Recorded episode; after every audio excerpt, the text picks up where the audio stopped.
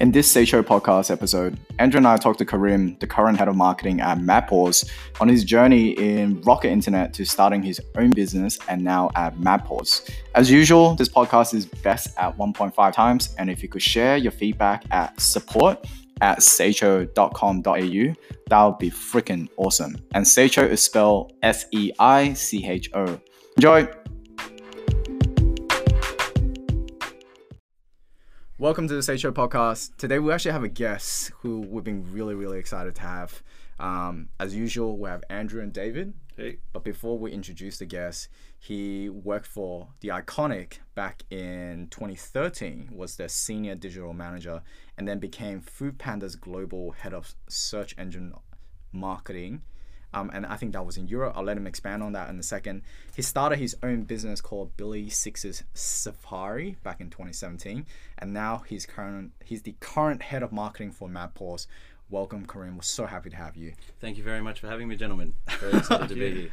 We're gonna get started with the Rocket Internet days. Sure. Um, I don't know if we can refer to them as Rocket Internet, but we knew that the Iconic and the Foodpanda belong to their portfolio. So maybe let's let's start with let's start with the early days, like of the iconic and Foodpanda. What was that like? Sure. You know, especially working for them. Sure. I think it's it's an interesting question that I'm actually asked quite a bit. So how about I ask you guys Yeah, yeah. externally, Yeah. What, what's your interpretation of Rocket Internet and the ventures that they run? Yeah. And I'll mm. give you my perspective from the inside. Oh, after that's that. fun. Okay. You want to go Uh, first? well, I could go f- first, I guess, because I interviewed with, um, I think it was Stefan Bruin, like the, the Oh, guy- right. yeah, yeah, like early, fun. early, Yeah, yeah, yeah. And uh, like, I think that like he seemed like a really kind of like focused and driven kind of dude. And I've heard things about Rocket too, like being very kind of like aggressive and stuff. And I mean, I, I don't know, like I mean, I just hear things, so uh, I kind of go off that. But yeah, when I when I was uh, interviewing with him, he was talking about. I just remember one of the questions he was asking is like, how would you manage a million keywords? And my question, my answer back was, why do you need to manage a million keywords? Yeah. And because I didn't know if it was a trick question or not. Yeah. Um, but yeah, I, I feel that they were just kind of like they, they had this kind of vision. They knew where, where they wanted to go, but they were just kind of. I felt the aggressiveness. I don't know, like that's just my opinion, and that's what I've heard as well. So Yeah. yeah, that's that's all I'm gonna say on that. I think I think uh my my understanding of what Rocket Internet or and their ventures are essentially. This is a very crude understanding. Please correct me if I'm wrong. No, no, this is your this is your interpretation of what you see. this is perfect. yeah, yeah. and they're very much like you know taking um, i'm not sure if, if it's the right term to describe them either as an accelerator or private equity um, type company that they're replicating business successful business models from either the us or another area and then bring it across to another country who where the business model currently doesn't exist or it's underutilized they get some really fucking awesome people put them all together and then just run um, that's that's how Yeah, I saw good. it. Yeah, Yeah, very Um, good. It's interesting to hear those uh, interpretations of it. I tell you what, and they're both they're both very very on par um, with what Rocket is. Which you know, Rocket they get called copycats. They get called many different things, right? Mm. In the end of the day, they are builders. Yeah, Mm. they are builders, and that's that's ultimately what I am. I'm a company builder. I'm Mm. an executor. I'm not going to sit there and think of the next innovative thing that's going to take us to Mars or anything like that. But I tell you what, if you have a business plan, I'll fucking get us to Mars. Yeah. You know what I mean? Yeah, Yeah, yeah, yeah. 100%. And that's that's basically what Rocket does. They've got best practices. They Mm. can rinse and repeat across different markets with different business models. Mm. Every business model is different though, and it's going to have its different challenges. If you look in Southeast Asia, they launched e-commerce, they launched fashion, they launched food delivery, yeah, and they tried. They all launched off the same product, yeah, Mm. off the same platform, sorry. But then they had to adapt. Teams, you couldn't have the same product team, you couldn't have the same local design team, the same customer support team, the same marketing team Yeah. they localize and that's what they're. that's what the reason why they're so successful they're really Mm. fucking aggressive with marketing Mm. Yeah. and they're absolute execu- uh, executing like executing wizards Mm. and that's um it was a hell of a place for me to learn my trade you Mm. know, I Yeah. spent four years under the Rocket Internet universe or I actually sometimes I, I pretty much call it like Rocket Internet University Yeah. because you go there and you learn so much so fast. Mm. Or at least you did in my time. You know, um, I think it's evolved a little bit Yeah. um, now because they're not so much. They've taken more the investment approach from what I see in the media and things like that. Okay. Um, and they're really more now backing uh, backing founders rather than being the hands-on approach. But Okay. you know, it's a combination of people who are, uh, you know, people who have got experience executing across previous businesses, whether that, that be within Rocket or companies that they've acquired or Mm. other companies that are from the United States or anywhere or 100%. China, Mm. Yeah. and uh, high achievers, high achievers with a good fucking attitude. Yeah. Yeah. Um, so you know, some people don't last last long in Rocket. It is tough. It is it is uh, it's very direct. There's no there's no bullshit. Mm. You know, like you said when you met Stefan, it's like you could see the vision that they were talking about, Mm. and it's basically you're either fucking jumping on this rocket ship because we're going to Mars. That's Yeah, right. yeah. You're either on it and you're all in on it. You buy into this. You buy into the growth culture, the growth mindset. Mm. You're gonna have a hell of a journey along the way. Yeah. We're not 100% sure how we're going to get there, but I tell you what, you'll be able to write an awesome book about it once we do. Mm. Yeah. And that's basically, yeah, that's Rocket Internet in Yeah. a summary. I, I, I do agree with that because I do remember the other thing he, he was saying to me because I just got I just got married at the time and he was like saying that um, if I got the job um, that I'd have to stay back till like twelve or something like that and it's gonna you might, you might have to pretty much like he was hinting you might have to sleep in the office you know like because it, was like early Sure. iconic days but like Yeah. I remember walking in it was just like it looked like a big warehouse with Yeah, like a yeah. guy sitting at a desk and a computer and there was like nothing much else going on so it was kind of like ground zero Yeah. Well, man, Um, yeah. My, my my first recollection of like the iconic was when I went in for an interview, and it's actually a really interesting story about how this all came about. Right. Okay. yeah I was working at a small search agency that was just targeting small, very, very small, medium-sized businesses. Yeah. They had like many thousands of clients on micro budgets. Okay, not a scalable uh, agency model whatsoever. But I was shopping online one night for Ben Sherman shirts, oh yeah and I, I, I remember this so well. Um, because I was shopping online for Ben Sherman shirts, and this ad popped up on Google. Obviously, as search marketing manager myself, I was Mm. like, "Oh, who the fuck are these guys?" And this is before the Iconic had done any of their bus advertising, Yeah. they'd done any of their TV or anything like that. Yeah, And I clicked on the ad, and it sent me to the homepage. Mm. Me, the digital marketing manager I am, and I'm like, I wonder if they have a Ben Sherman landing page on here, Yeah. and why it's not sending me there. You know what I mean? Yeah. So and then I looked through and I, I saw, I found their brands page, and I was scrolling through, and I found all these brands that they had, and I was like, why are these guys not investing in digital marketing? And they've got all these brands Mm. that are amazing. Like they must have, they must be doing something right. Maybe you know, I wonder if there's any jobs available. And I looked online on, on their jobs page, and I literally saw a job for head of SEM, and I was like, shit, man, I've been in SEM for like two years, or just under two years. I don't know if I'll be able to be a head of SEM, but I was like, you know, my attitude is always if you don't ask or you don't try, you're never mm-hmm. going to do anything. That's right. right. 100%. So I literally sent them an email, and I was like, the headline. I remember it so vividly, and I, I look at this email every like probably every every couple of years now, Yeah. and it's like head of SEM, junior SEM, any SEM. That's what I said. yeah, that's what I said. yeah. And I sent them my CV, and I sent them that example. And funnily enough, I, I got an interview. Yeah. I had a call, uh, lady call me, and I I went in. She was a HR manager, and she's like, "Can you meet with the managing director? He's currently overseas speaking with investors or some stuff." And I'm like, still didn't understand the concept of investors or anything like that. You know, I was just like, you know, just doing SEM for plumbers in Sydney before this. Yeah. Yeah. And uh, I go into Mary Street, the office at the time, and I was just mind blown. Mm. Okay, I walk in there, I get up there to I think there was level three. I step out there. There's like accents from all corners of the globe. There's people working on barbecue tables. Yeah. There's models walking past. There's like green boxes in the corner for Hello Fresh. Yeah, There's yeah. a company called Glossy Box that's no longer in Australia. Like makeup products all over there. I'm like, I was literally like, what the fuck is this?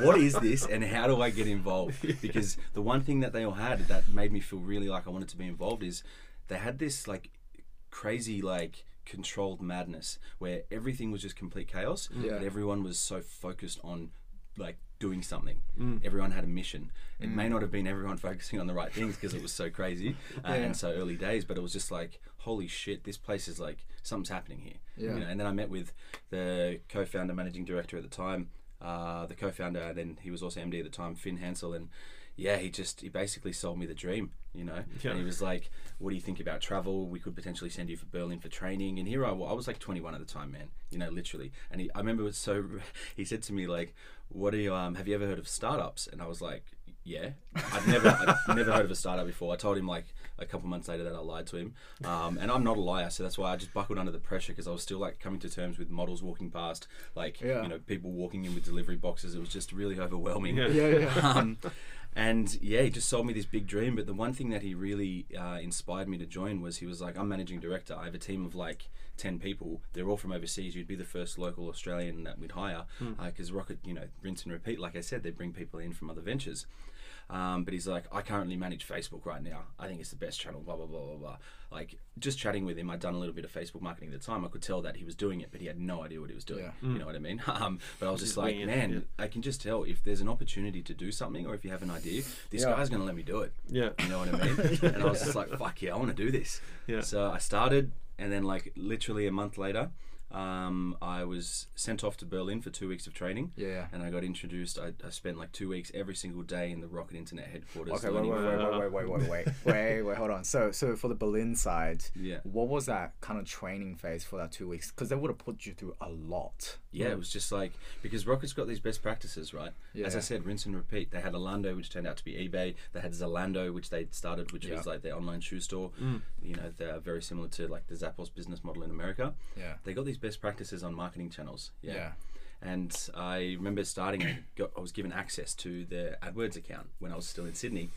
And um, yeah, I saw this account structure that was just so detailed. Yeah. So detailed and just so like awesome. It took me a while to get my head around it um, because also the head of SEM at the time was in Singapore because she was struggling to get a visa into Australia. That was Yeah. a whole other thing about Rocket with the um, and whatnot. But um, yeah, I was just like, they're like, okay, you're going to go to training, you're going to go for training in Berlin.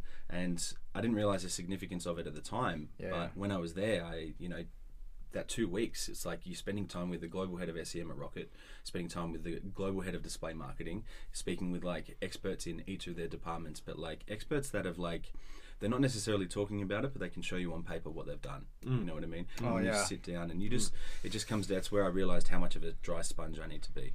You Yeah, know, yeah. Get these people to like me and just shut up and listen to them. Yeah. Okay. I, I really want to ask about because you were mentioning you were talking about the detailedness of the account structure. I don't know how much you can tell us in terms of how detailed it was. We've seen some very detailed structures, but I imagine the Rocket Internet ones are like mind blowingly like completely hmm. different. Can you at least give us give us a hint of like what that was like? well, it's it's it's it's a it's a strategy that like it was good at its core, but like I said to you guys, every company that starts with a rocket internet footprint needs to evolve, needs to localize, needs to implement their own Yeah. best practices. yeah. I came from something that I thought was good for like plumbers who were on like five dollars a day, and now spending like you know upwards of like you know very close to like uh, a quarter of a million dollars a month um, just on non-branded keywords. You know what I mean? Ah, so okay. I saw like a whole nother level of detail. You can't just be running like the keyword shoes.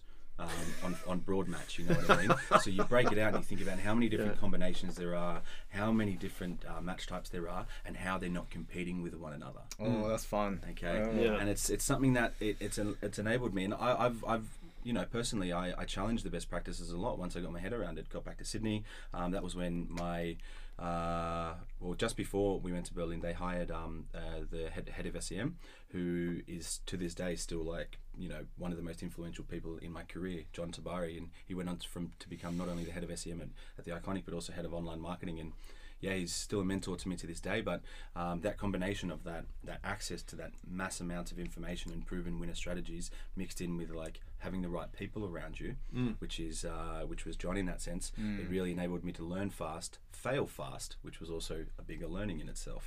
You know, so when it comes to detail, man, Google, I don't know. I'm putting putting the iconic on show here, but Google, I don't know. I'm sure they're still very good at it. So Google ankle boots, you know, and if they're ranking, you go to an ankle boots landing page. You know, you'll have a very detailed ad. Then look at their competitors. It'll be just something, some random boots related keyword. Yeah, Right. it'll Yeah. uh, it'll that's give you fun. it gives you an Yeah. understanding of what what's good and what's not good. So Yeah, yeah. yeah. Wow. Okay. That's a that's a crash course into the rocket internet world because it's like one of the first first questions we wanted to ask was what are some of the key key struggles because I, I know iconic and foodpanda was part of that universe. So what were some of the um, earlier struggles mentally going into you know these companies if you're working on accounts? Um, and they're, if they're really detailed they have their own kind of like playbooks. How do you adapt to adapt those playbooks to the right locale if you will? Yeah. because now it's australia playing in australia right Um, well, do you mean the personal struggles or business struggles or marketing? Well, what do you mean? personal first Personal and first? then and then Okay. business I think I didn't recognize it as a struggle at the time, but I um I said and and did a lot of dumb shit. Uh, at, I was 21, You know what I mean? I was 21. I was shipped off to Berlin to, for two weeks of training. Um, I spent time, you know, working with some real industry experts. Went to the Google office in Berlin. All these different things. I, I it gave me. I was very proud of the work I was doing, but then I didn't realize like not everybody was had that opportunity. And Yeah. even some people within the marketing team didn't have that opportunity, you know. So, you know, I um, I'm, I've always been a very direct person, but you know, you can be direct when you speak with a lot of substance, and that's what I've noticed as my career's progressed hmm. because my experience speaks for itself. But bec before, my delivery wasn't always that good. Hmm. Okay, my delivery was always very direct, but it, it kind of like came across maybe I was baffling with bullshit a little bit. Hmm. I wasn't um, I wasn't speaking with facts, and it kind of came across as like misplaced passion. I would say, Right. you know. So that led to a few different struggles, but I was lucky enough. I was I was young, and people saw that I was young, and that in itself, other people from other departments not related to marketing took me under their wing and helped me develop these people skills Yeah. um, and these these leadership skills that have gone on to mold me into you know hopefully the the, the leader I am today for my marketing team at Madpaws. So Yeah. Great. Yeah. That's the okay. The, uh, we really wanted to evolve the conversation into like a little bit more details towards the SEM side, right? Yep. Because um, I know Andrew has mentioned, like Andrew has spoken to me personally a lot about how great some of the guys are in food delivery, uh, um, travel, or even you know like high SKUs with anything with very paper thin margins. And the gambling industry as well is like Yeah. So I, I, I can't imagine the you know like the pressure that you would have been in kind of moving into iconic and I can't imagine the, the margins that you were able to work with. And to be honest, I don't know like the, the level of margins that or the room that you have to move. But I imagine these guys are really meticulous with um, you know the numbers down to the T. yeah. So was there a transition period into kind of like moving into statistics and like suddenly everything was all about numbers, or you already had that? Like, Well, yeah, I think um, I learned pretty quick that Excel was going to become my best friend. you know Yeah. Um, and analytics as well, whether it be Google Analytics, whether it be any sort of platform that you use. Okay, um, and I learned that no matter what, you need to have the right tracking set up, which is always the main thing you want to do very Yeah. very early on. But um, you know, I think if you look at any company, even nowadays. Um, even some of the bigger startups in Australia that have raised some pretty big sums, or if you look back at the iconic days as well, and um, and other rocket internet companies, to start off with, it's a land grab. Yep. All right, let's tell people who the fuck we are. Mm. Yeah, let's get it out there. You're spending big bucks across multiple channels, uh, out of home, above the line, everything. All right, and then you have this switch where you're not only just focusing on new customer and CAC growth, you're also focusing on lifetime value. Mm. Okay, payback period, different things like that. Um, food delivery, it does seem very paper thin, right? Yeah, but how often do you order food delivery? almost if you're if if it's a habit, it's almost like every second day. Every second day. Okay, Yeah. it's it's it's a subscription model. Yeah, mm. yeah. So your CAC can actually be higher than e-commerce because the subscription payback. Someone will order twice from an e-commerce store because how often are you going to sh- order online mm. versus you're going to order twice, almost three times, sometimes four times a week. Yeah, yeah. You're looking at like you know a, a three dollar markup on a food delivery order per order, Yeah. four orders per week. You know how many orders per month times that by six versus those orders in food deli- delivery versus those orders in e-commerce. Hmm. You pay back. You see like your your CAC versus lifetime value, Yeah, yeah. depending on how far you want to look. It's not that it's not that paper thin. You know what I mean? Okay, I it's got not that paper thin at all because ultimately you're selling a service and the service is a subscription model. And this is what Madpaws is as well now. We're moving into more rather than just being the overnight pet care services. We're now launch we've launched a very, very, very, very awesome product. It's like an it's we call it like an on-demand business, uh, dog walking business. It's not really on demand, it's it's a subscription model. Okay. It's time for individuals who need f- their dog walked four times per week. Right Yeah, four times per week. So hmm. uh, whatever the snippet that we take per dog walk, multiply it by four, multiply it by four. You know, and that's how much we're making off this person per per month. Hmm. Multiply that by twelve, that's a customer lifetime value. Hmm. Yeah, I guarantee you, like like if you take any other business, any other uh, you know subscription based business, the CAC is naturally going to be fifty percent of that as well. Yeah. and you, like it, it means your CAC, your CAC is almost uncapped. Yeah. You know what I mean? And then you hone that in on a landing page level, or sorry, on a landing page, a channel level.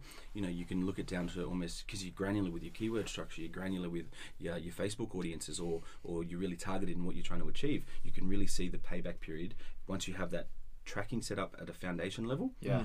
You tag each customer what their marketing channel was. Okay, yes, there's going to be different attribution touches for repeat business, but if you have that customer tagged at their first purchase, Yeah. all right, you can measure their lifetime value over time. You've pretty much got your lifetime value at a keyword level. Yeah. Yeah.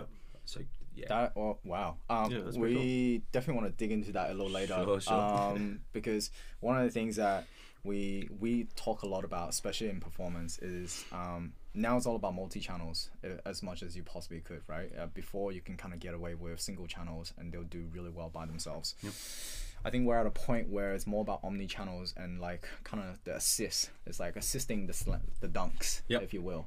Yep. Um, and there's a there's a concept in um, finance that's on efficient frontiers, which is like Yeah, you, yeah. you kind of get to a point where the the performance is not as good as it used to be, and then like how do you like manage that? Yeah. Um, can, can we talk a little bit about that now before we kind of like move Yeah, on sure, to like sure. Billy Six and some of the more gangster sure, things you've seen? sure, sure, sure. Because it's just sort of personal interest as well in terms Yeah. of like how do you manage that where you get to a point where maybe you spent enough money and what the returns that you used to see it's just it's like borderline impossible to kind of get back there.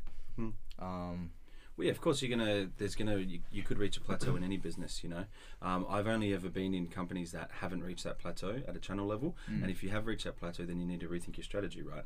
Obviously, it does get a little bit more competitive in the marketplace um, when competitors start bidding aggressively and so forth. But there are ways to grow. You know. Um, being, you know, channeling all your energy into one marketing channel is definitely a bad idea. But you just need to understand what stage you're trying to influence with a marketing channel. Is it, you know, the very big uh, awareness piece, or is it the consideration phase? Is it the conversion phase, or the activation phases? You know what I mean? Um, honing in on like driving that one metric. And your, your funnel's going to move nice and freely, and that's what a lot of companies in Australia have have figured out. I was really shocked when I came back from from uh, from Berlin Yeah. uh, after spending the two years at Foodpanda, because when I left, not many companies had figured that out yet. But now a lot of people have. They're, Everyone's very good at digital marketing. Um, so yeah, I think it's yeah really it comes down to that base. Uh, tracking level and your numbers and really understanding what your numbers are because or what numbers you're trying to move because then you can really uh, marketing becomes a pulling and pushing lever pushing of levers Yeah, yeah. and you can test anything it can be creative it can be target audiences anything like that Yeah. and if, as long as you're honing in on, on that area of the, the funnel that you want to move, yeah, you're going to have a good time and you're going to Yeah. see some good results. So, Um, or you're going to fail fast. yeah. Um, you, that, yeah. brief, you briefly mentioned on this, and I definitely want to talk about it while we're still kind of hot on the iron. Um, like I, you know, we invited you to our meetup, and one of the things that you talk about that I'll never forget is the North Star metric, which is like a common term that, um, as long as you're in a growth team or marketing team or even startups, it's a very very common term that we use to just kind of shoot for a single metric. Um, I think one of the recent criticisms on the North Star metric coming from, especially coming from the Valley, is that um, some teams have basically um, basically threw everything away and just doubled down on the NSM. And there's nothing wrong with that. But the criticism is essentially saying that like, hey, you know, there needs to be quality control when it comes to shoot. Like even if you're shooting for everything, um, there might be some you know secondary metrics that like we need to look at to make sure that we have QA on these you know um, on these results that we're getting. What's your take on that in terms of like? You know like basically relentlessly chasing Mm. you know improving that metric and you know some people are really good at moving metrics Yeah. and they do whatever it takes to move the metrics and there's nothing wrong with that Yeah. but yeah let's talk a little bit about Sure. yeah Well, I think um, I haven't heard about that uh, information out of the valley or anything like that. I don't tend to pay too much attention about what comes out of the valley, um, but I think you know if your North Star metric is being influenced by other things or it's having a spillover effect onto other things, it's not north enough. It's not high enough above every other metric. Yeah, yeah. It's not defined as that one metric that everybody in the company can drive towards. Mm. Okay, so a good one that um, I think any company can fall back on um, is revenue. You know, but then that's it's very hard. As I've always said to people, it's very hard for a social media marketing coordinator, somebody who's there to do a job that's really engaging on the front line of our social media channels. Yeah. How the fuck is that person going to drive revenue? Yeah. So you need to break down the KPIs for them. Okay, and it's not about how every single person is. Oh, I, I drove hundred hundred thousand dollars revenue this month, and this person says I drove that. No, I, I drove leads. Okay, I had a fifty percent year on year growth in leads from this marketing channel. Mm. Of those leads, thirty percent of them went on and converted. Okay, So I now have a benchmark of what I can do to mm. improve on this time last year for year on year growth, month on month growth, week Yeah. on week growth, fucking day on day growth if you're launching a new marketing campaign. Yeah. Yeah. If people are saying that it's not broken down enough or it's having a spillover effect, don't get me wrong, track every fucking metric you possibly can. But if you try to influence every metric at the same time, Yeah. you're not going to influence any metric. 100%. It's like if you try to become too early in your career an expert in all marketing channels, you're going to become an expert in no marketing channel. Yeah. Hone in, get that, co- focus on that one metric, and move it as best you can. And unfortunately, if you disagree with that, I think that you probably haven't figured out what your metric is. Yeah, yeah. All right. Um, for yeah, no, no, no, I'll cut you off. No, go No, on. no, no. yeah. And and yeah, some people it's it, it doesn't it's it's a little bit confronting when you figure out that you when you realize that you haven't actually figured out that metric. Yeah. Um, can you give us an example of like um, a metric that would be north enough for it, it could it could be a fictional company. It doesn't really matter. Just to kind of like for the people who don't understand it enough, what would be a metric other than revenue? Sure. Would be north enough that like hey I can chase after that. Sure. Um, I may get the actual figures wrong, so don't sue me, Mark Zuckerberg. um, but there's something along the lines of in the early days of Facebook, and ex head of product at Madpaws, Chris New, told me this one, and this is what really made me realize the power of a North Star metric and how it can be broken down. It's um, in the early days of Facebook, if somebody had something along the lines of four Facebook friends within, I think it's 11 days, they were a lifetime Facebook user. Mm-hmm. Four Facebook friends Yeah. Because if they got over that that mountain, that curve, they Yeah. naturally explode into other networks and networks because it's a social networking platform, right? Yeah, so yeah. once you get to there, you expand, expand, and you, you keep on growing. You see, oh, this person became friends with that person, and so on. Network effects kick in. Yeah. yeah. Um, so that's that's the example of uh, of um, of uh, Facebook. I say, yeah. Yeah, and it's it's like the North Star metric for something like the iconic or Foodpanda is just like the lifetime value of a particular customer or like revenue like overall, Um, or even just like you know meals taken or like Sure. stuff bought. Sure. Well, for back in those days, as I said, I wasn't necessarily I wasn't responsible for the entire marketing function at those companies. I was Yeah. a specialist in search marketing and or some areas of performance marketing. For me, it was majority new customer growth. Hmm. Okay, but then it was, as I said before, understanding which which channels or which campaigns or which keywords drove high quality repeat customer hmm. through those new customer acquisition. So no, new customers is the is the is the metric, but then we want to look at another subsidiary of numbers, yeah. And those numbers are going to tell us, okay, these are great from an acquisition point of view, but where are these customers that we're picking up that are transacting every single month on the month for the rest of for the next four years? Which which keywords are they coming through? How do we how do we double that conversion rate? Yeah, Yeah, yeah, yeah, yeah. and that's how that's how you break it down into a North Star metric. Oh, I, c- I, I could feel like some search engine like marketers just like on the other side thinking about like, hey, let me go test out some more keywords. Um, so we want to transition a little bit because we talked a lot about like the early, um, your you know your Rocket Internet days. Um, want to talk a little bit about your company, Billy Six's Safari. Is that Yep. uh, um, and, and I understand that like it was inspired by the 70s counterculture Yep. and like kind of like well, on the future i'll let you talk about it Yeah, sure. but like i think we wanted to know a little bit more Yeah. about like your inspiration of creating Sure. something like this and when we looked at it it was like very much like the the is it the rebel era Yeah, like, if you yeah, will like the bikes and like Look, look, Billy Six's Safari. Um, we basically started out of uh, out of my high school friend Dylan's uh, mum's garage. Okay, nice. and it originally started off with the age-old technique of he asked me for a bit of advice. yeah Okay, um, I knew he was working on something cool um, because he always wanted to get into photography. He's always been into bikes and things like that. Yeah. Um, and he, he ran a couple of t-shirts, uh, had a website up and running and stuff like that. And I caught up with him, and him and I we've been friends since we were like 12 years old, starting you know year seven back at Epping Boys in Sydney. So Oh, you went to Epping? yeah, Holy yeah, crap, yeah. I went to Epping. Oh, did you really? I did. There you go. Small world. Small world. Holy we'll catch it. We'll figure that out later. But um, but um, yeah, we, we caught up and and um, we caught up at the Ranch Hotel in Sydney actually. Oh. Um, and he showed me his plan. He showed me his idea, and I was just like, as I said before, I'm. Uh, maybe it's something I really developed at Rocket, um, but I think it's something that I've always had in my life. I, I'm not necessarily a, a big ideas guy. I'm not going to give you the cure of cancer, right?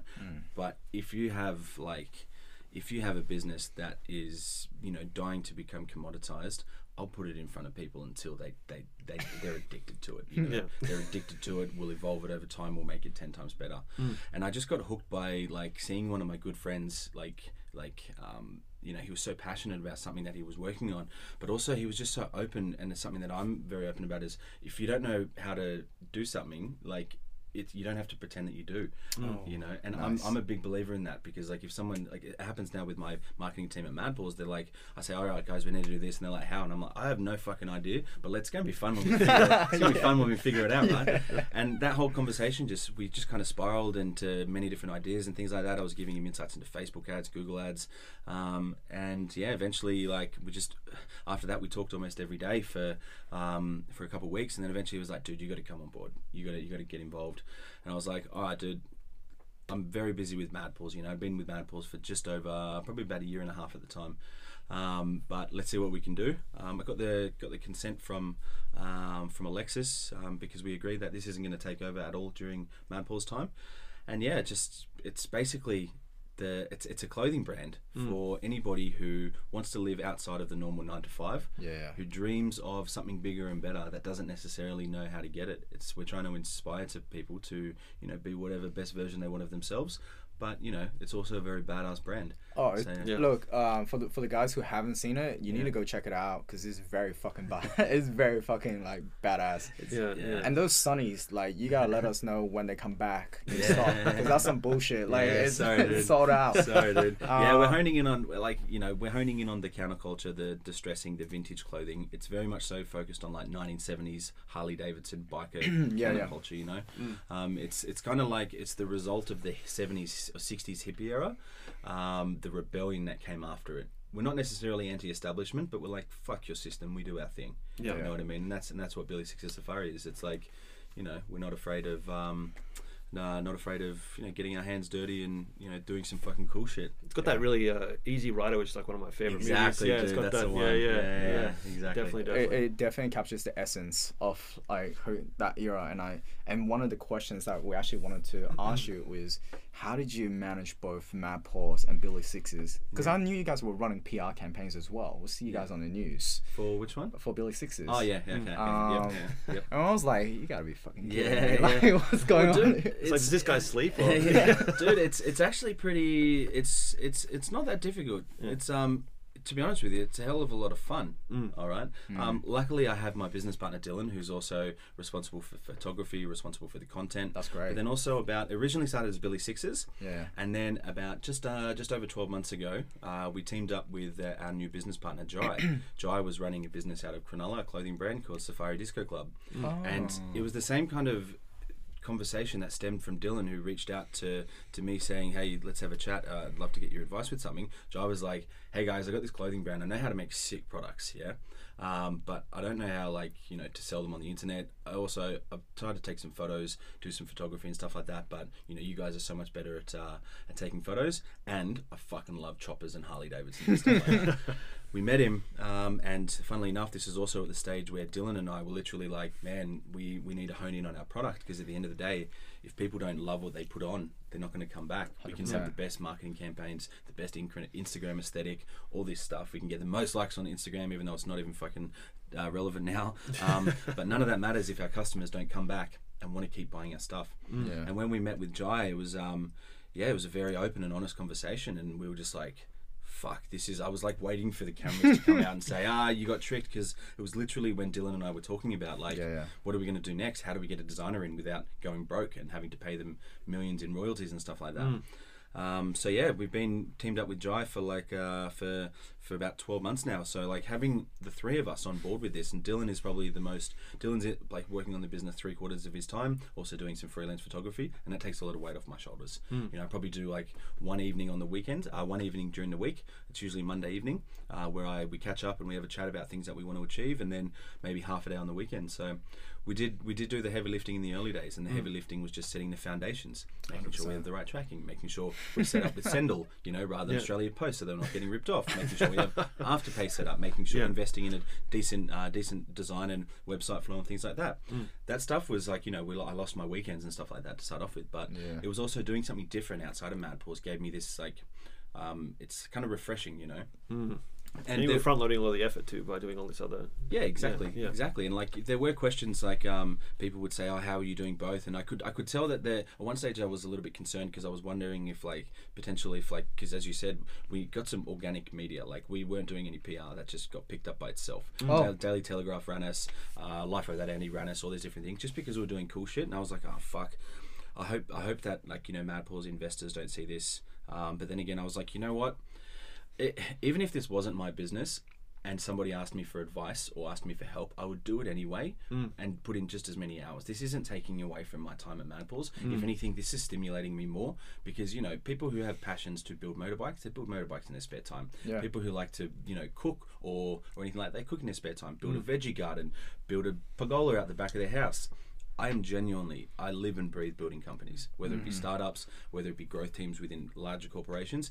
I genuinely love it and I'll do it until the day I die. So for me, it's like, if, if, if they see this as an issue, I'm sorry that they see that, but this is something that, this is my life. This is how I live my life. And I, if anything, it's enabling me even more through the work at Mad Paws as well because it's giving me so much more of a big understanding and touch points in marketing and so forth. So, yeah. Great. That is so great because Yeah. um, we talk a lot about like trying to be unapologetically yourself and stop compromising just because of trying to mold ourselves so that we become who other people want us to be. Um, and so often we just hide ourselves and we don't even know who we're talking to sometimes on the other end because they're Yeah. not expressing their true self. Yeah. But I think one of the things that you mentioned that um, that is kind of like my one of my very very core principles is the quality of the product. And one of the things that I, I remember having a chat with this person, and he said, "It's not the first pizza that matters." It's not the first slice. It's the second slice that matters. Mm-hmm. When it, when the first slice is so good that you come back for a second slice, that's kind of how you know that you're Yeah, onto yeah. something. Exactly. And I'm so glad you brought this up because, you know, when it comes to building products, sometimes people think that minimum viable product is just like just push something out. Hmm. But how about you push something push something out so that people are willing to pay money for it, um, Yeah. rather than just pushing something out. Yeah. Right. Um, but Exa- exactly right. But you know, I, I, I do agree with that in some sense. Um, but also, like we came, we became focused on our product and realizing how important it was because we failed from our first line. You know what I mean? I don't like, I like, I, I don't think that the perfect product exists. So therefore, if you're waiting around for it, then you're definitely launched too late. You know what I mean? yeah. Um, so I, I do like mm, I, MVP minimum viable product is one thing, but you need to think like it's a minimum lovable product. You know, Oh, that's a good Um, one. Yeah. what's, what's something that could potentially be loved if it's genuinely solving a problem or solving, you know, uh, or in Billy Six's case, hopefully filling some sort of, you know, hole in someone's wardrobe. Like um, so yeah, a minimum lovable product, but also just remember, like for us, we're so small in the fucking fashion industry. You know, Yeah. we run hundred t-shirts and we get it wrong. Yes, we want to drive repeat business. You know what I mean? But we're still going to get if we keep producing top content as long as we don't go broke, we're going to be able to run and find other new customers whilst we get this shit right. But luckily, our family and friends are always backing us. They're always going in and purchasing these products, giving us feedback, and we're really close to our customers as well. Yeah. That's also it's the same philosophy at Mad Paws. Yeah. You know, people give us feedback. We're the most customer centric team. Yeah. Um, and our product is not perfect. No product is perfect. You know, Yeah. you get it wrong, and you you. You don't get pat, pats on the back when you get it right. You know what I mean? Yeah. That looks like growth in North Star metric. That's your pat on the back. Yeah. But when you get it wrong, fuck, the industry can turn on you, can't they? You know, Oh, yeah. they grab their pitchforks and they rally on social media. Yeah. You know, and this is a, this this was a struggle in the early days of Mad Paws because we're building a really community focused business. Yep. But um, you know, being open and open and honest with people that hey, we do get these things wrong sometimes. The pet sitters were a little bit more forgiving. Yeah. They understand and they they they don't people don't people don't want to see that um, especially in a marketplace model. They don't want to see that you're um. Uh, that you're just taking their feedback. They want to see like action plan, you know. Yeah. So if pet sitters like we actually have this open forum where pet sitters can submit feedback about the product, Oh, and nice. then we say, all right, guys, we're looking at that. We're looking at our you know potential roadmap, and then this is how long it could potentially take. Yeah, yeah. Sometimes if there's something that's coming like with lots of like a s- within a small space, we'll then like go to our community and say, hey, rank these between like one and five. What do you deem to be the most important to make you a better pet sitter? Yeah. And they'll be like one, two, three, and that's sometimes it's so far Yeah. away from what we believe would be important for pet sitters internally. Mm. But getting that feedback, like having that open book and that uh, letting people submit that feedback is, you know, Yeah. it's priceless and yeah. Yeah, it, it's it's really important because I, I remember you know back in the Airtasker days, we used to actually have um, like uh, what you call them, like events for the work, like the worker side. You know, obviously the the supplier side. So like we'd actually get them all together and you know like put on an event for them and kind of a show appreciation, but also get a lot of feedback as well. And I think that's really really important because you do have it's almost like having two customers. Like you have obviously the ones that are um, you know paying you Mm-hmm. to, to for the job, and then there's the guys on the other end that are actually doing it, Exactly. and they're just as important as each other. So Exactly. Well, they're the they're the last line of defense. Not the last line of defense. They're the, they're the front line. Mm. exactly, They're the people Yeah. that are fulfilling the service. If you have a shit experience with a Mad Paws pet sitter, because the Mad Paws pet sitter sucked, you're not going to go to another Mad Paws pet sitter. Mm-hmm. Hmm. You know, you're going to think that they're all terrible. You may not even go to a competitor of Mad Paws, right? Yeah. So it comes down to us verifying, validating, training these pet sitters in the right way, Yeah. but also giving them the right tools that they need to communicate with these people to 100%. break down those trust barriers. You know. Yeah. Um, and yeah, that open book. Like, I, there has been times when I've been, I've regretted being, um, you know, on a one-to-one communication with some pet sitters because they do tend to rattle on sometimes. but you know, they're, they're so passionate. They're Yeah. so passionate about what they're doing. And ultimately, Madpaws, we're trying to make pet ownership easier, and that's what these guys are doing. But they're not really doing it but by realizing it. All they're doing is caring for pets because they love it. They love animals. Um, so yeah, it makes it makes it a lot easier when, when you hone in and remember that. Um, but you know, as I said, you, you when you get some things wrong with product, you can you can it, it feels a bit stressful. It feels a bit daunting. So Yeah. I, I, w- I wanted to ask you this because uh, that came up just a couple seconds ago in terms of like being super customer centric and having a forum for the pet sitters to actually talk and you know get feedback from them. Um, do you have any other ways where you know you keep your team kind of accountable when it comes to talking to customers so that they're not too far, they're not too far kind of away from customer feedback, so that so that it's so that it becomes fictional. Yeah. Well, yeah. It's uh, you want to have this one. You want to have as much as close interaction as you can, right? But at the same time, if everybody, if all twenty thousand Madpaws pet sitters had a one-to-one communication, it would be impossible. Yeah.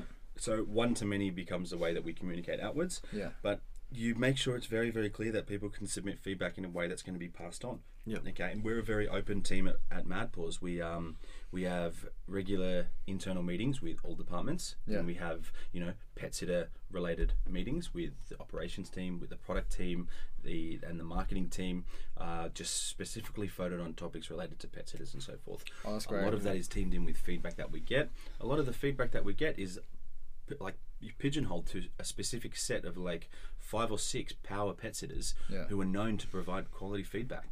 You know, so um, yeah, the channels that we use for all of those things, it's it's everything. It's it's all the social channels. It's our uh, CRM tools that they can email us with and so forth. So yeah, Yeah. The only reason, the only reason why I ask is I kid you not, I've spoken to this um, transportation company recently, like a while ago. They do software, and then I asked the growth lead, "Hey, you know, does your PM talk to customers?" And they say no, and I said, "But why are your software PMs not talking to customers? But who are you building for?" yeah, right? So I think that's um, I think it's really it's really good to hear from you because it's a form of validation. Because we always knew that it's important to talk to our customers, yeah, um, just to know you know. Is this the you know our, our roadmap on track? Are we heading down the right Yeah. direction? Are we like what are some of the hurdles that we need to address on like marketing messaging and Sure. stuff like that? Um, Well, I got something interesting for you on that topic. Yeah, something very interesting. That s- this is something that I, I I really hone in on the on the team. Yeah, yeah. We- a little bit off topic, and then I'll come back to that. Okay. Competitors wise, we have three different types of competitors. Yeah, Yeah. we have people with a very similar business model to us Mm-hmm. that have been around since the same time as we have. Yeah. We have the next tier, which is like dog kennels, boutique hotels, people that use the traditional way of going out and you know booking a kennel before they go away on holidays, drop the dog off, come back and whatnot. Dog may come back sick. Bless the industry. Um, anyway, and bless the industry. We're disrupted. Um, then you've got the third tier, which is family and friends, people who don't trust a stranger, but also don't trust those those um, those those dog kennels. You know, mm-hmm. me, I don't just like talking to our customers. Yeah, if we're going to acquire new customers and we're going to evolve and become a m- massively commoditized product and drive change in the industry, I'm talking to people who don't trust strangers. Yeah, mm. just like at Foodpanda, I was talking to people who would pick up the phone and call a restaurant. Mm. Why are you calling a restaurant when you've got this app with this many this many restaurants available for you? Yeah, mm. what's Yeah. your loyalty to them? I'm talking to people who literally can't break down the barriers to, to say like, oh, I would never trust that and so forth because those people we need to understand what their pain points are Yeah, yeah. and we need to instill like a counter to those pain points within our brand and that's what our brand needs to represent because then that's where what we use to acquire people Yeah. you know? So it's just as important to talk to people who don't trust you who don't like you who 100%. say like oh i would never trust a stranger walking my dog. You're not it's not a stranger walking your dog. It's a mad paws verified trusted insured and local pet sitter who is going to do this better than you will ever do this. You know what? Your dog's going to have a better time. Yeah. yeah. I think I think to expand on that point as well, I think that's really interesting because um, I think when uh, when businesses or startups think about competition, it's all about direct competition or very on tangent, non-direct competitors. Um, but I think one of the biggest competitor that people tend to kind of throw away is non-consumption. So very very much building on your point uh, for people who don't trust strangers taking care of your dogs. Um, the other the other point also is why aren't people consuming the service in general? Which is like, well, you know you have this pain, you know you hate picking up dog shit, or you know you know you hate washing your dog, stuff like that. Why aren't you you know paying for that extra yeah mm, just dollars so that you can you know get that time back? exactly Um, and I think also what's also really really interesting is for the people who churned, um, who have decided to switch, Yeah. whatever the case might be. I think those are also really interesting customer interviews too, yeah because it's like, well, like, I mean, why did you decide to go somewhere else? Yeah. It's not like they're that much better. exactly Or, or they could be cheaper, but is that it? Like, I mean, what else? Who What else is there? Who knows? I think there's there's an amazing book, right? Like everything you s- like, it's it's phenomenal when you get on the grassroots level and you talk to these people. Yeah, Yeah. literally, you got a pen and a pad, you sit with them and you talk to them and stuff. But there's this amazing book called Crossing the Chasm. Yeah. Um, Have you guys have heard of it? And Yeah, I've they- read it, They yeah. talk Yeah. about the Yeah. innovators, the early majority, the The late majority. late majority, Yeah. Yeah. the- whatever they are. Yeah. The, the cup graph is phenomenal, you know. Mm. And then if you consider you're in, there's 14 million dog owners in Australia, 14 million dogs in Australia, yeah. Yeah. If we put all 14 million on that graph and we look at our current numbers, it Yeah. just gives you so much insights into like how we are moving along and Mm. how potentially we need to alter our message. But that book, um, that book's something. It's every person who starts at Mad Paws in the marketing uh, and growth team is given that book to read. Yeah. Um, That's great. Yeah. Can I really- suggest something as Yeah, well? sure. Yes, Uh, please. an- another book that we love to read that we've always suggested to people to read is um, Professor Christensen's Competing Against Luck. Have you heard of Ah, Have you heard of I've- that one? I've You've heard of yeah, that one? Yeah, yeah, yeah. I Um, haven't read it though. because the competing against luck was all about um, jobs jobs to be done and modernizing jobs to be done and commercializing it. His first book was all about innovation's dilemma, which is very much uh, companies who go for everything um, don't tend to do well. Yeah. Um, and what ends up happening is when you get so big, you're unwilling to innovate um, because of your shareholders' requirements. You need Yep. to grow. In order to grow, you need to suffer your internal rate of return, and that Yep. just doesn't work, right? Yep. And then you have these guys like Mad Paws and other people who attack a niche, Yeah. um, and they do them so well that eventually they they'll defeat the incumbents in Yeah, that. Yeah. And so the second book, um, competing against luck, is where he expanded on that, where he said, it's not, it's not the, it, it is about the pain point, but it's more so about the situation of the pain point that Sure. dictates the solution. Like for example, me being 27 Asian and in this room with you right now have no causation in terms of why I decided to drink water versus something else. Sure. But me being like, I'm having a bad cough, Yeah. and like, and, and that kind of situation kind of forced me to like, oh, you know, don't don't do dumb shit and drink coffee and Yeah, stuff. yeah, I just need to take care of myself right now. Yeah. So it's more situational, and it's more about what are the push and pull forces towards driving you to a new solution, Yeah. and what's the existing habits and blockers from you know preventing you from trying something new. Yeah, sure. So in the Mad Paws example, it would be very much like, well, what are the existing habits and blockers from me trying a, a pet caring service, right? Like, like why mm. in a way why wouldn't I? Yeah. Um, mm. So that is I, I think is a Yeah. like it's a phenomenal read. Yeah, mm. exactly. That's it. Sounds amazing, and it just touches on like how brands are like trying to inspire people to change their clothing and so forth. It's like once you fi- can figure out that like adaptation to your business model and do rigorous testing, it's going to be like it's next level what you're able to achieve. So, very interested to jump onto the jump in, dive into those books. Yeah. Yeah, I'm definitely going to read. So. We only have a couple minutes with you uh, left, and I remember when you walked into this room, you're like, "Oh, you know, there's some bullshit that needs to be called out."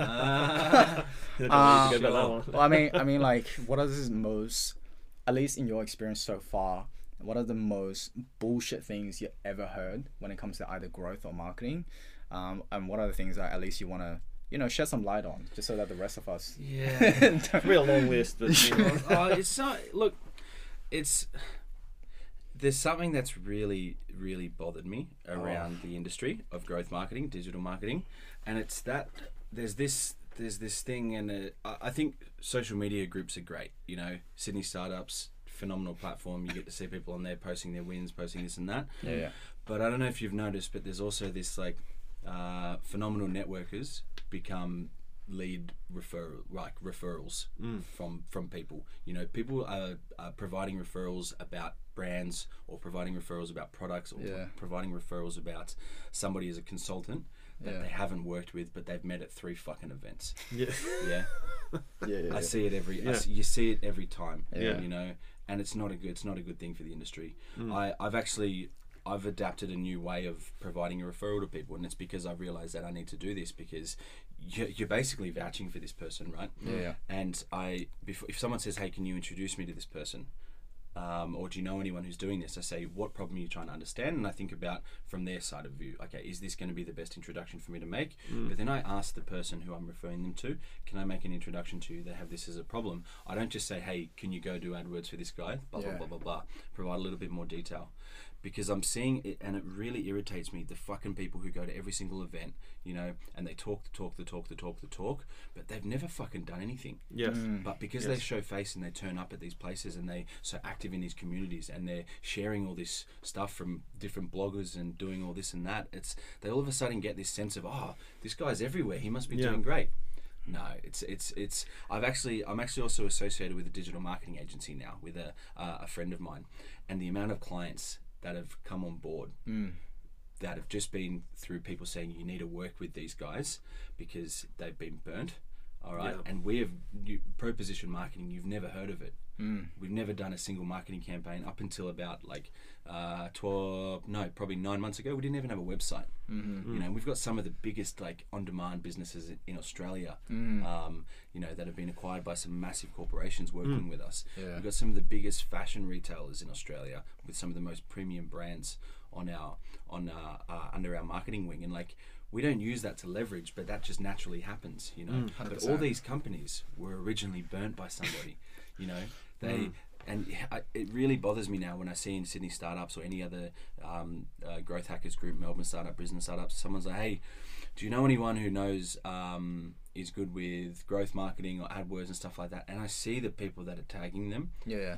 and I see the people that get tagged, and I'm like, "Fuck, man!" I almost feel like it's my responsibility to email this owner and say, Yeah. "Watch out," because I've fixed some of the work that they fucked up. Mm. I've fixed some of the businesses, and it's like, it's really the, the, the people need to realize how much a business owner is needing help.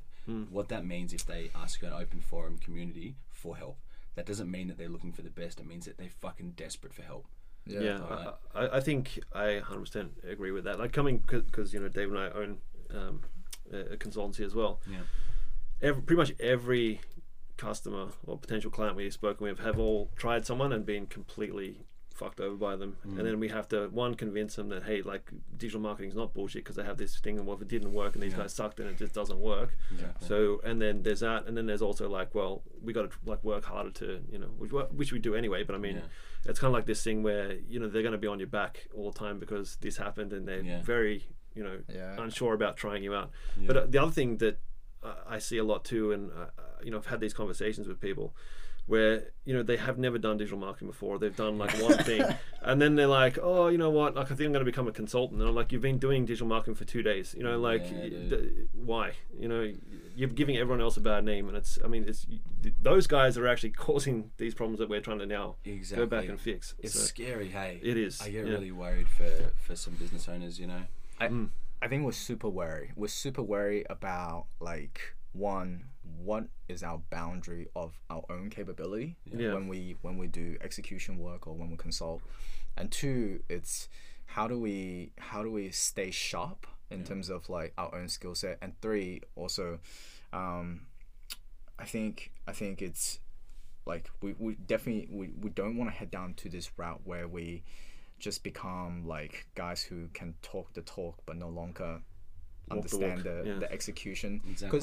because it's like it's like you know it's like having business people and engineers in the same room the business people are like oh you can release this feature in like two weeks can't you Like, it's not that hard Yeah, right yeah, yeah. and then the engineers are like dude fuck off Yeah.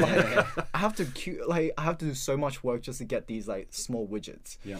so I think we, I think we've personally seen that like because of people being burnt, Yeah. um, it's kind of like ruining things for the rest of us because not only do we have to fix up the mess, and the mess is usually the hard part. Yeah, it's not even the. It's not even like. It's untangling everything before you can even It's do all anything. the shit that Yeah. they've done because Yeah. then they have juniors doing some dumb shit and then like it broke something Yeah. pixel's broken, something's broken, and then you have to go fix it, and it's just like, oh look, I'm not even adding value yet. I'm still have fixing the shit that you have. Exactly. Yeah. Um, Exactly. but I'm glad you brought it up. Yeah. Um, Yeah. I, It's, I- it's, I'm glad it's not just me because yeah, like I've, I've had so many people that I've spoken to over the years, but they've just done things, started a, a small business that didn't go anywhere or something, and they're like, oh, you know what? Like I've done marketing, but now I'm going to become a consultant. I'm like, y- y- no, it's just like Yeah. don't do that. Yeah, dude, exactly, and it, it does. It's it's incredibly scary, but I think like uh the the upside to that is also like like as I said when I got back from Berlin, Mm. companies are doing amazing things. Yeah. you know, and that's that's inspiring all these small business owners to do this cost effective way of marketing. yeah, Um, but you know, unfortunately, some people are getting burnt, and everyone becomes a case study when something works, but no one becomes a case study if something doesn't go well. Yeah, exactly. yeah, exactly.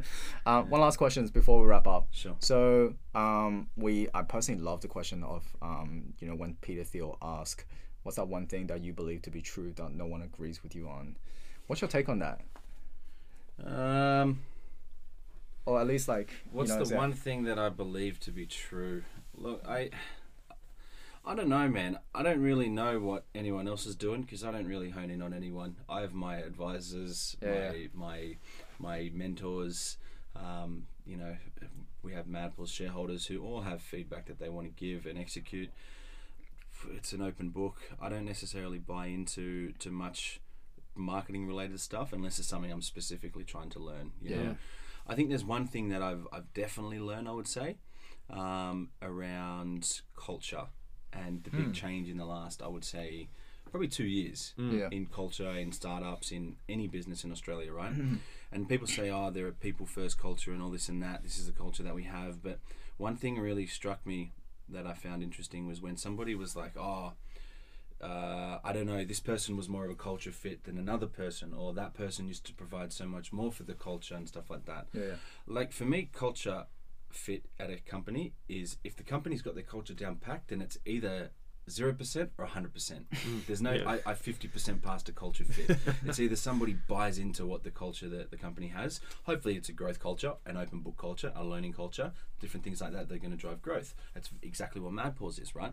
But it's not a matter of oh yeah, I couldn't, I couldn't, uh, I couldn't see myself, you know, being hundred percent involved in that culture. I, I don't really believe in doing all that kind of stuff. You you buy you buy into it, yeah. It's up Yeah. to Yeah. the companies to sell them the culture and stuff like that. So there's no such thing as um, uh, they, this person is probably 20% better at a culture fit. And uh, I think that companies and growth teams really need to hone in on that. That like ultimately the one thing you can provide to somebody when it comes to culture is a, a growth and learning culture.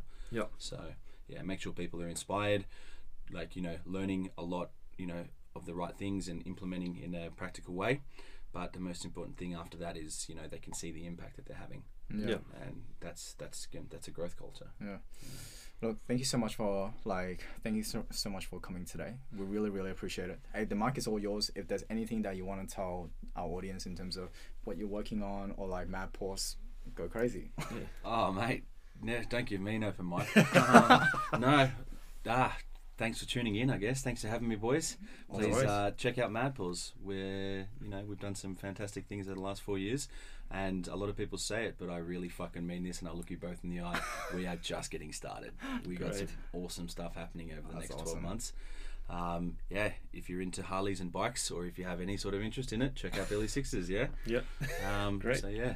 Awesome. Thank you very much, guys. Thank you. Thanks, mate.